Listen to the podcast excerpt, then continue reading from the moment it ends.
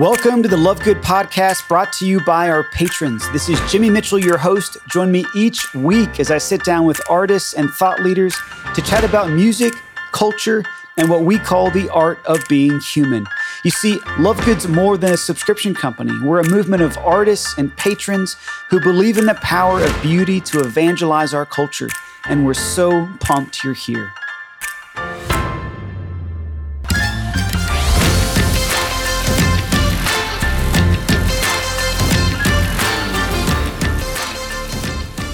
Today I'm sitting down with regular contributor, director of operations, basically Wonder Woman. Yeah, you know her, Marisol Alicea. And okay, so I can't resist. Every few episodes, I'm talking about Michael D. O'Brien, my favorite novelist of all time. And that's largely because a year ago, I began rereading his apocalyptic series called Children of the Last Days. Okay, now I'm not one of those, uh, how do you say it, doomsday shouting at the uh, you know street corner, telling you that the world's coming to an end kind of guy. All right, I bring that up because there's a huge tradition of apocalyptic literature, especially within the Catholic Church. And uh, one of my kind of old time favorites is Robert Hugh Benson, who wrote a book called Lord of the world. And that very much inspired Michael D. O'Brien, uh, among other influences like Cardinal Newman, St. John Henry Newman, G.K. Chesterton, C.S. Lewis. It inspired him in the mid 90s to begin a series that really became very, very famous because of one of the main books of the series called Father Elijah.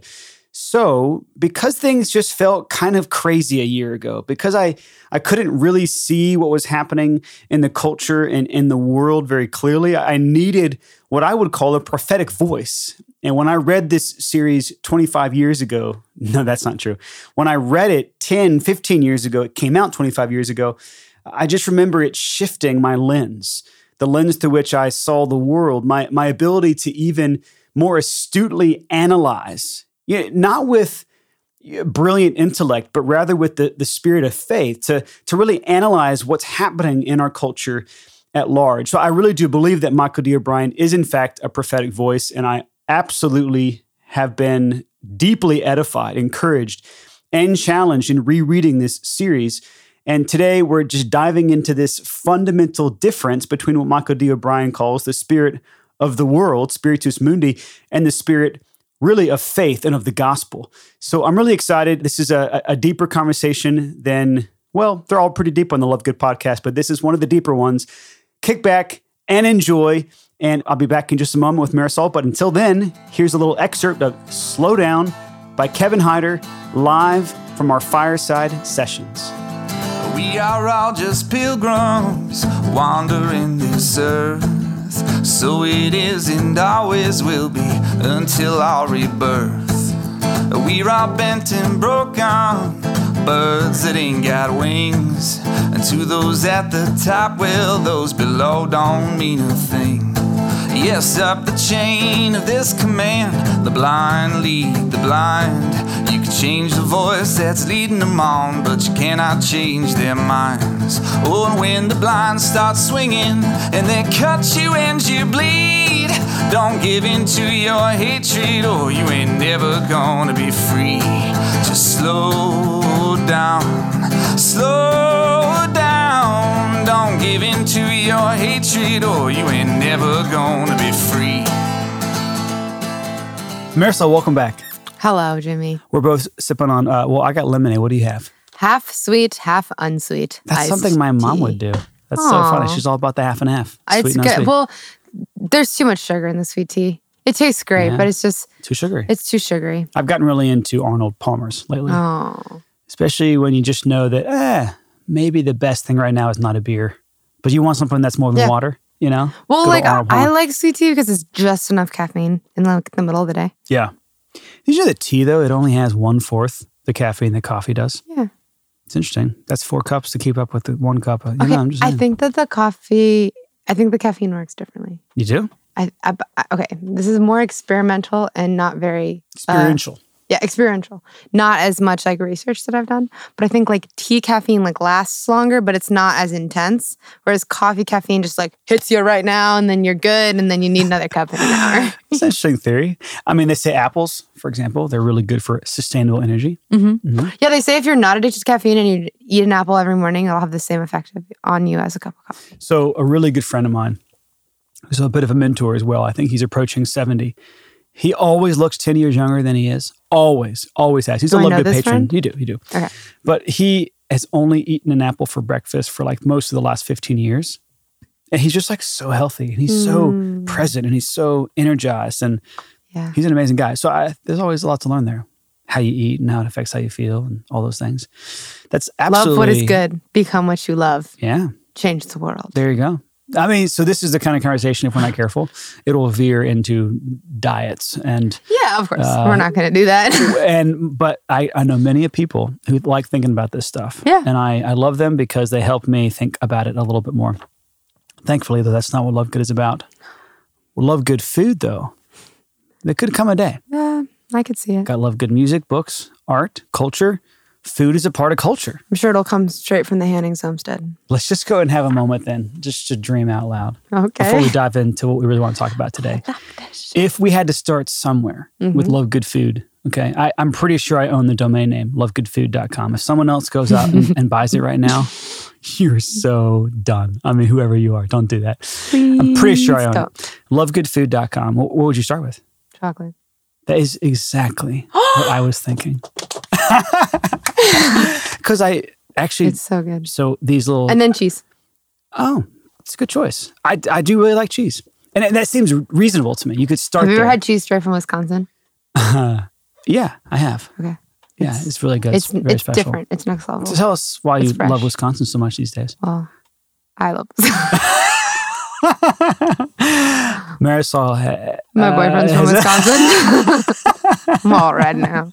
You're not red. I mean, Um, yeah, I Now you're really looking There's a lot of reasons why I love Wisconsin, though, other than just that. that's One, great. the cheese. So we would start with chocolate and cheese. Yeah. I have to say, I've been growing in my appreciation for chocolatiers lately. Ooh, So we ship out the Rembrandt's coffee. We love good coffee to our patrons. And when you go into to Rembrandt's coffee where it's all roasted in Chattanooga, Tennessee, I would say the coffee is the first thing you notice because the smell it just envelops your nostrils. It's an amazing experience walking into that place. By the way, if you've ever been to Chattanooga, or if you're ever going to go to Chattanooga, you, you got to check this out. Rembrandt's Coffee Shop in the Art District. It's overlooking the pedestrian bridge and the river. They've got this incredible Tony's Pasta Shop. I was just there last week. It's an entire part of downtown Chattanooga. Catholic owned and operated, actually. I found Yeah. out because I did a retreat at a Catholic high school, and turns out it's this big old Yeah. family that runs that entire district. They bought it for next to nothing in the late 80s, early 90s, and turns out it's like super hipster now. So I realized in the last few trips to Chattanooga, the coffee is like the first thing I notice. Yeah. The chocolate is the second. Oh, and it's, it's all good. like bourbon and whiskey infused, very well done chocolate.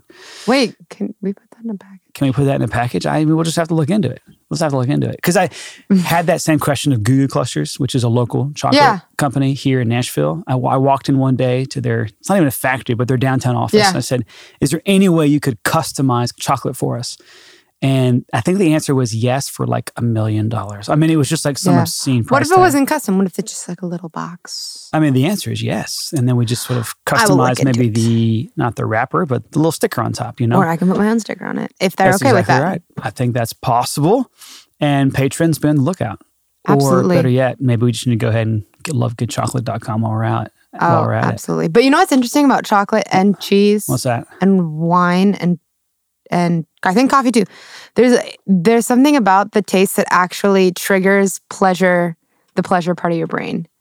So it's not just like it tastes good. It's like there's a feeling Mm. literally associated with it. It does with that it does to your brain. It's not just like, oh, that tastes good and it reminds me of home. It like it's literally a biological chemical Wow. that releases like dopamine. And this is true of what? Chocolate, definitely. Yeah. Definitely cheese. I think wine and coffee, but I'm not sure. What's interesting about chocolate is I, I have heard that it releases endorphins. That's maybe that's So what maybe it is. that's it. You know, not dopamine, but As endorphins. you can tell, I'm not very good at yeah. science. But it's interesting. I think all that stuff is interesting. And, you know, one of the things that, you know, I love talking about, especially Dr. Ryan Hanning and I love talking about is integration, you know, Mm-hmm. like this this integrated life, which is really a life of integrity. Now, you can take this a little too far and you can become a freak about it really fast, but this does also imply that we're intentional about the food that we consume. Not, again, we're not launching lovegoodfood.com Yeah. anytime soon. But I think is, that's more obvious to people though. Like it's obvious that like when you consume good food, you feel better, you live better, all things. But I think we don't. I think what Love Good is doing is is we believe that, but like that's what we do with our media. Like Yeah. when you consume good media, you're better. yeah. And the in the impact is obviously less in the body and more in the soul More at that soul. point. Yeah. Yeah. Maybe the body too, though. And speaking of the body, um, we are both sipping on lemonade and half and half tea because we we just had Chick Fil A for lunch, We love Chick Fil A. and it is really hard to think of a world without Chick Fil A. I. I mean, I mean, I think about it every Sunday. that's most of us, you know. Yeah, no, that's a, it's a great thing. So one of the things I'm really excited to talk about today is the the fact that we are living in a world that demands constant discernment. You know what the church calls a constant looking for the signs of the mm-hmm. times, right? This isn't just true of the world, you know, in the midst of a pandemic. It's the true of it's true of the world in every age, right? In every era, it is the responsibility of Christians to look out there and to perceive the signs of the times. What is sometimes called, especially the spiritus mundi, the spirit of the world, right? Which is not a good thing. The spirit of the world would be sort of the the antithesis of the of the spirit of the gospel. So And kind of what we would call worldly. yeah, yeah, exactly. And there's a lot of isms out there right now mm-hmm. that we could probably begin highlighting that would, in many ways, capture the spirit of the world that we're living in right now. What I do find really cool is that there does seem to be a lot of uniformity right now in what people are people are saying. And by people, I mean the people really praying, the people Yeah. who are really living lives aligned with the gospel and aligned with God's will for them you just hear this constant thread. And again, we talked about this a few months ago. It is also very easy to tune in a little too closely to the doomsday Yeah. prophets who are out there, you know, saying the sky is falling. Well, I don't I don't think it is, you Yeah. know. Who the heck knows if this is the end of the world? It is certainly the end of an era. For right? sure. Like things will probably never quite be as we remembered them Yeah. to be, you know? And that's a little scary. And I, I, rather than look at a pandemic that we could debate from the inside out all day long, it might be more important to look at sort of the, the isms around that pandemic and around the year mm-hmm. 2020. We're six months now almost into 2021. What does it look like to be vigilant, aware of the spirit of the world and, and the signs of the times without running away from them? Because Yeah. I do think this is the constant question for us with media, but is also the question, I think, for any family, Yeah. for any sort of lifestyle that you are trying to live, like where you are, what kind of ideas you bump into every day, the kind of people you surround yourself with, all that really does matter. Yeah. Where do you find yourself as you as you look out there and you maybe listen to certain, I would call them prophetic voices that you trust? What's your read on the signs of the times, Marisol? You know, you're you're certainly young enough to be engaged with much of where the world is right now. You're also old enough to remember that actually, as recently as 15 years ago, pre social media, maybe even 20 years ago, in your earliest years of life, sort of a pre internet era, you Yeah. know? It's always easy to reminisce and say, oh, if only things could be how they once were. That's, I think, Mm-hmm. Like we're past that. pointless, you Yeah. know, what's that called? Nostalgia. That's not helpful. But as you look forward, as you look back, you know, what do you what do you see? What do you what do you perceive these isms to be around you, the the things that make it difficult to be truly human, fully human, fully alive? Okay, I think there's definitely a spirit of individualism. Nice. So, kind of this idea that I am responsible for myself, that I need to take care of myself, that like as long as I got me right, like I then everybody else can come second. And I think like of course to all of these false ideas there's always like a, a little bit of truth, like a sliver of truth. So like if mm-hmm. I'm constantly if I'm never paying attention to myself and I'm constantly giving to other people and not paying attention to my own needs, okay, I'm I'm going to hurt other people and I'm going to hurt myself. Yeah. But I think, especially in America, there's a very strong spirit of like freedom is when you don't need anybody else anymore. Mm, And I've noticed, especially like as a woman, because I think I'm always told like you don't need a man. Yeah. You you should be able to provide for yourself, which to a certain extent, like it, it wouldn't be helpful for me to grow up having no dreams of any kind of career so that I could just get married. Like that's not a good idea either. But I, I real every woman wants actually really wants to be taken care of by a man. Every woman. Mm. And I don't know of any girls who want to like their ideal dream is to be completely self-sufficient. Like Mm. and which also self-sufficiency is a lie because we're never actually just sufficient on ourselves. But like I think in general, we're told all the time that like, yeah, freedom equals when you don't depend on anyone. When in Mm. reality, like we're always going to depend on God. We're always going to depend on the places that we get our food.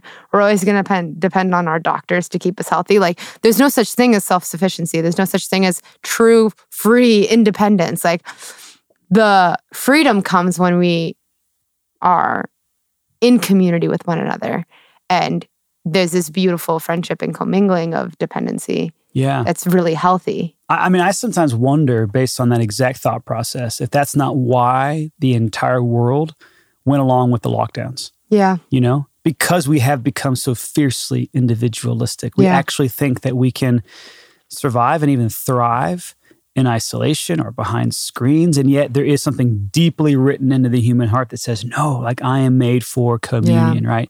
So I'd agree. I think that's really an astute analysis, Marisol. You know, individualism being one of these signs of the time that we're living through. yeah, Not a, not a sign of the gospel, right? But a sign of the, the spirit of the world. yeah, So how do we sort of stand in, con- in contrast or, or be a sign of contradiction to that? yeah, The obvious answer is we got to be people for others, men and women Yeah. for others, Give men your- and women give of of yourself. family and community. I mean, even think about the power of big families. I'll tell yeah. you what. I was like- just about to say, like, how do we respond to that? Get married and have a lot of kids. Yeah, it's really crazy how it has never gotten old for me all these years later to walk into a home and to be surrounded by a bunch of children Yeah. and in love with each other parents Yeah. and just like the experience of that is just so deeply edifying. I cannot put that into words you know? Yeah, and like we, and I'm sure you've seen this too, but like, it's not like this scene is perfect all the time, no. And it's not that this dependency is always like this clean cut cookie cutter thing of like you do this and you do. No, it's it's this whole big mess of humanity, yeah. But it's what we're made for. The other big ism that stands out to me is materialism Absolutely. or consumerism. And, and it's not just this obsession with stuff, although there is a lot of that. Yeah. You know, I mean, how many people out there are really hoarders Yeah. at the end of the day, you know, just like cannot seem to let go of things, you Mhm. know, and have this kind of crazy propensity to just collect stuff, you know. There is only so much even pleasure to be had in things, Yeah. right? And I think one of the like great secrets of, you know, successful companies is is to keep us like hankering for the next big thing. Yeah. You know, I mean, I I mean, I think Yeah. Apple is the perfect example of this. You know, but I'm very very pleased with my iPhone SE right now. I, I basically downgraded from the iPhone Yeah. 10 or X, whatever it was called, and I just was like done with the huge screen, like the television screen, basically in my pocket every day, and it was heavy and it was clunky and it was metallic blue. I felt lied to when that when that thing showed up my doorstep. It it looked cool blue, and it turned out to just be this lightly metallically blue.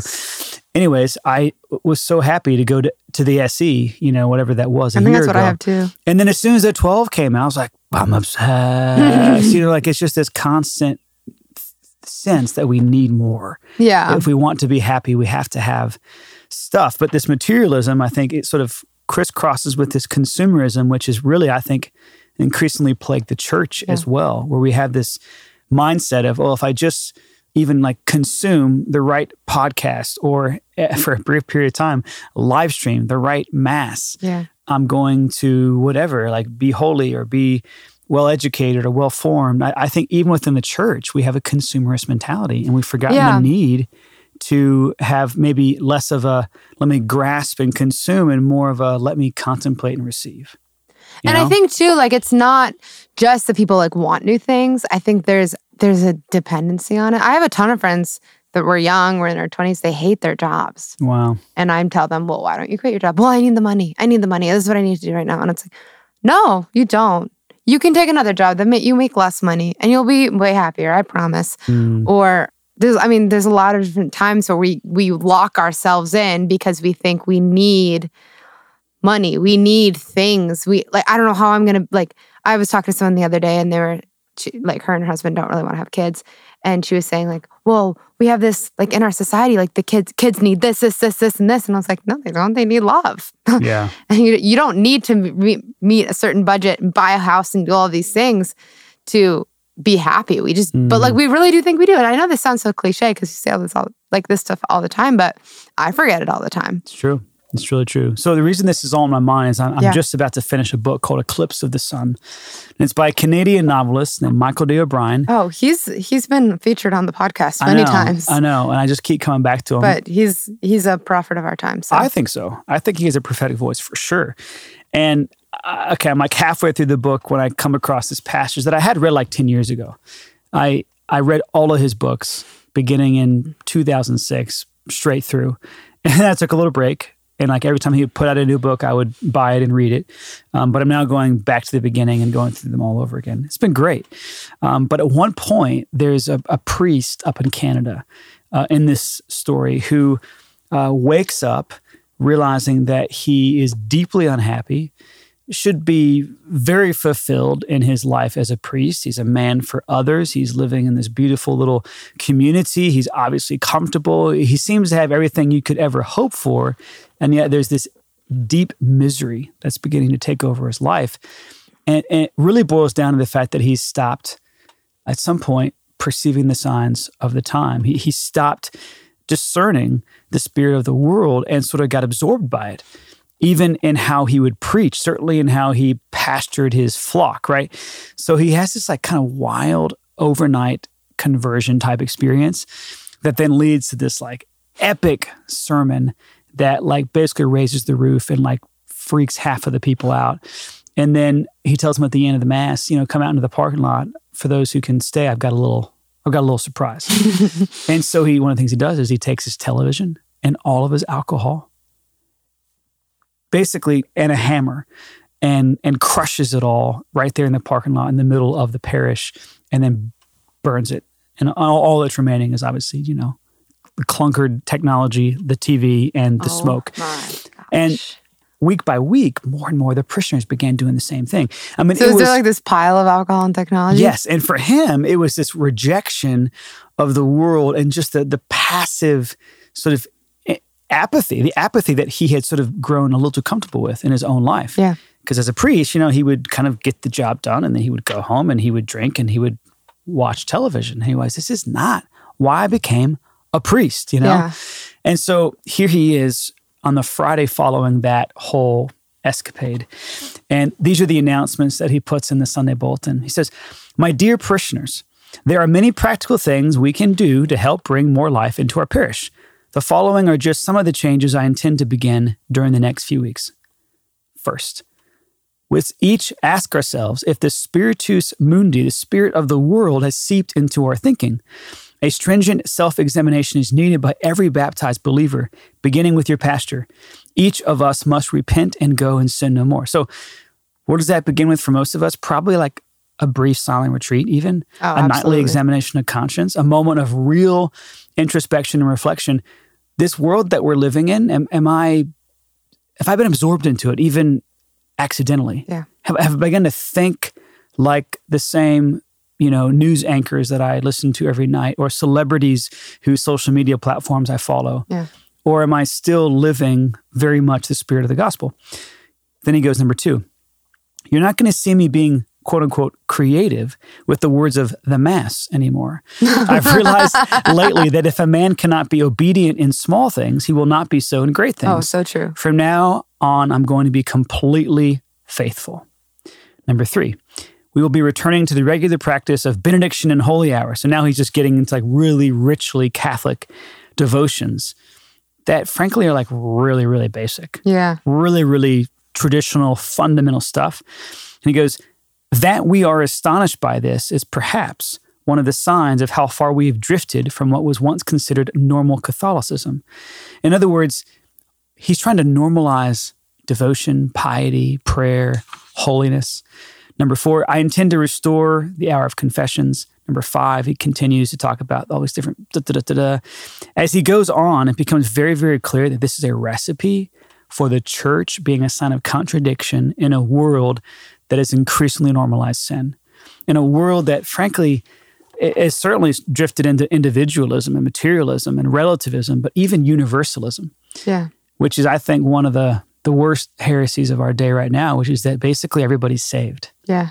There's nothing you actually have to to engage with, Yeah. truly believe, or even You don't be even held need the account to. sacrament. Yeah. You certainly don't even need the sacrament. It's like this is a very, very scary, hell is empty kind of Yeah. mindset that is leading people down a pathway to perdition that, you know, who's going to sound that alarm if not the church? Yeah. And okay, I'm not a priest, you're not a priest. We don't work in sort of the traditional sort of auspices of the church. Yeah. Well, I guess I do now, now that I work for Yeah, a, a Catholic high school, but I bring it up because what does it look like for all of us to be prophetic voices in Mm-hmm. our own spheres of influence and signs of contradiction in a world that is, ah, most days it looks like it's going up in flames, Yeah. you know? And I'm not even a doomsday guy. I'm not even a pessimist for crying out loud. Yeah. I see the good and the beauty Yeah. in things really easily. I do not want to be apathetic, not in 2021, No. not in this point in human history where I think it is very, very easy to go with the flow. I think the biggest question is like, how, are my reactions to this different because I'm a Christian? Mm. I think the, I mean, we've been talking about this a lot, but the pandemic was a really good example of that. Like, it, someone who's never thought about death before in the face of a pandemic is going to be freaking out because what happens if I die and what happens if like there is life after death and how do I know what that is? That like rightly so you should be freaking out. But if you know and if you're prepared, obviously we care about life, so we're going to be concerned about diseases, but there's no fear in that No. because fear doesn't come from the Lord. That's one thing that I was thinking a lot about. I have been substitute teaching a little bit, and I was substituting in the pre K like around Christmas time or like during Advent. And the teacher was asking the kids, What did, what, whenever God sends an angel, what's the first thing the angel says? And the kids are like, Fear not. and I was thinking about it because it's true. That's what, she, that's what the angel said to Mary. That's what the angel said to the shepherds To Joseph? to Joseph, God is always going to, when he wants to, like, his message is not one of fear. His message is not one of anxiety. His hmm. message is one of peace. Yeah. And so if you are freaking out and you are scared out of your brains, like look into your heart, into your mind. Where am I placing my hope? And th- I'm not hmm. just I'm not just preaching. Like this is I need to remember this myself. Like Yeah. there are plenty of times where I'm full of anxiety about something. And that means that my priorities are not where they should be and I don't have the Lord in front of my eyes. I mean, you just reminded me of a little Christmas concert we all went to back in December. Yeah. Oh. When old Michael W. Smith reminded us that the Smith family, we don't live in fear. We don't We in- certainly don't live in fear of the big, big C. C. You know? I mean, it's so it's so funny, right? Looking back at it now, but it is so Mm-hmm. easy to slip into that posture of fear. It is Yeah. so easy. And frankly, you know, if there's any like take home from this conversation for me, it's I have to be a man of prayer and I have to be a man of community. Yeah. I've, I've got to have really, really good sounding boards in my life, mentors in my life, prophetic voices in my life. It is very easy, very, very easy if your whole world is wrapped up in a screen or even just in a very like tight knit family unit to sometimes forget like there's a bigger story unfolding out there. And especially as a church, we have a responsibility to not only engage with that and Yeah. to be, in a sense, more aware of the, the dangers of it than anybody else, but then to be willing to to fight and transform and to to to be those again signs of contradiction. you Yeah, know? and I think about the lives of the saints, right? I was just reading about Saint Jehoshaphat, who was like a martyr for Christian unity. And like he he just had this perspective that like to be in union with the church was worth dying for. Hmm. And do I don't like that's th- we got to keep that at the front of our minds. Like where are our priorities? yeah, yeah. You aren't really living until you know what you're willing to die for. Exactly. And I can say, as the world has gotten a little bit darker and a little bit less certain and just wildly unpredictable, Yeah, it's only further cemented my trust in the Lord. absolutely. the only unchanging one, you Yeah. know, and and the rock that is the church, Mhm. and to recognize that okay, even if we sometimes struggle under the leadership of Pope Francis because he says crazy stuff some Mm-hmm. days, you know, or we're uncertain about even our own bishops and pastors at time at times like regardless of your creed or denomination there is tremendous hope to be had in constantly placing our trust in the Lord Jesus Christ and in a very like big and historic and traditional and sort of universal way in the church that he instituted. Yeah. Right. And detachment too. Yeah. I was talking to someone, like this is once again during the pandemic. I was talking to someone who was she was freaking out about it and she just kept saying, like, I'm so afraid I'm gonna lose my dad. I'm so afraid I'm gonna lose my dad. Okay, that's a legitimate worry. Obviously, you don't want to lose your father, but we had this long conversation about like, okay, but like what is your ultimate goal? Mm. Like if your your father dies of COVID, like is that the worst case scenario in the world? And was, absolutely not. No. Actually, like we place our trust in God, not in our not even your own earthly father, which is a beautiful like attachment to have, but even those relationships we have to be have a level of detachment when we are clinging to ju- to only Christ. Mm. Yeah. Amen to that. I have to say, this has definitely been one of the more unique conversations we've ever had in the Love Good podcast. Yeah. But I think at the end of the day, in the music and the books and the art that we curate and promote, and even in some cases fully fund, all the way to this kind of way of life that we see in our patrons and, and many of our artists as well, you know, there is this constant opportunity to recognize that we are very, very blessed to have a perspective Yeah.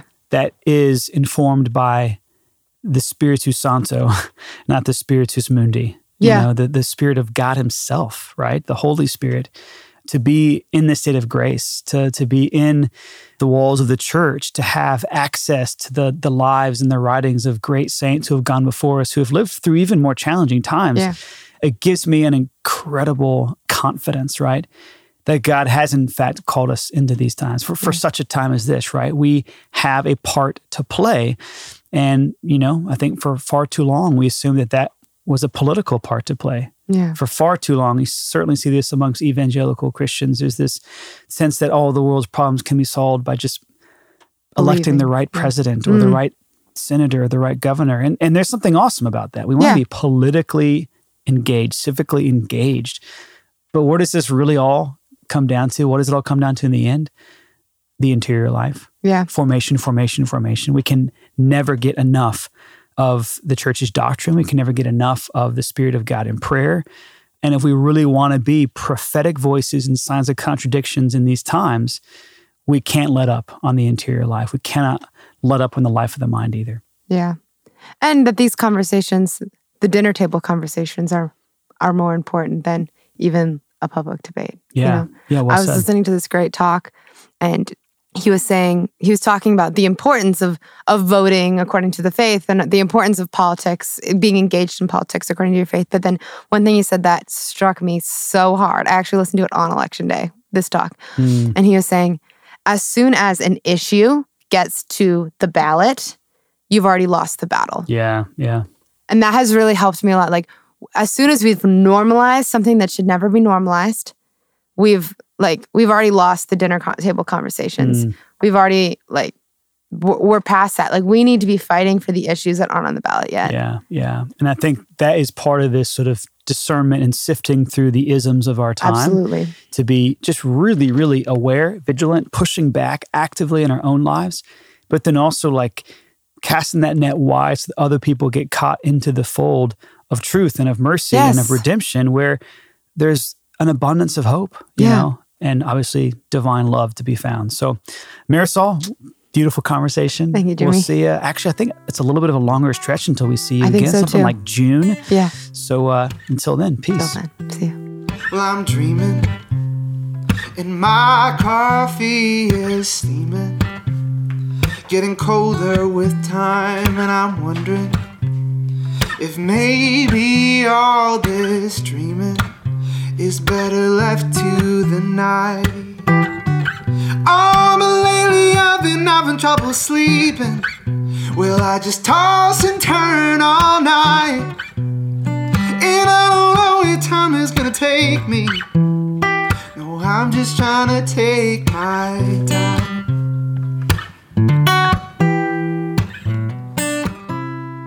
You're listening to Take My Time, a new song live from Ben Wagner, recorded during our fireside sessions only a few months ago. He's actually going to be our special guest in the podcast next week. So get excited again for Ben Wagner. Look him up on social media in the meantime. I really hope that you guys enjoyed this conversation today with, of course, Marisol Alicea. All right. I, I hope more than anything, it inspires you to consider reading Michael D. O'Brien. He's got not only 15, 16 novels at this point, he is an absolutely gifted artist and iconographer. And on top of that, he's written a few nonfiction books as well that I, have only read one of them, which is all about the apocalypse and sort of the, the, the scriptural understanding of the end of the world. Okay.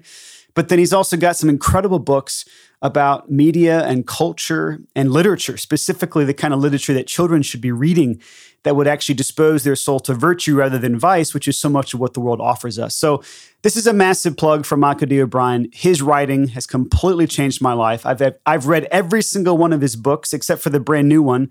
And I've now read whatever, six of them twice. And Father Elijah, I'm reading for the third time right now. So, couldn't recommend it more highly, especially in times of just so much uncertainty times of so much conflict, social unrest, political turmoil, we're living in a time where we need Christians who can discern well the signs of the times, right?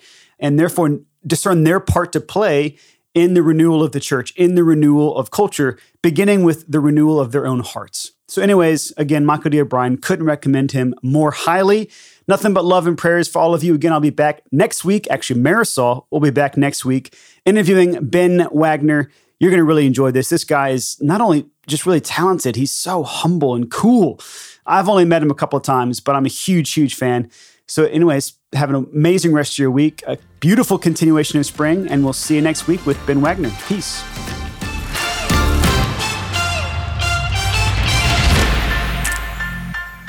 Thanks for listening to the Love Good podcast. Share this episode link on social media, leave us a review, and join our movement today by subscribing as a patron at joinlovegood.com. You'll start enjoying our premium content and seasonal packages that not only raise your standard for music, books, and art, but that also inspire you to evangelize culture through beauty. We can't wait to accompany you as you change the world.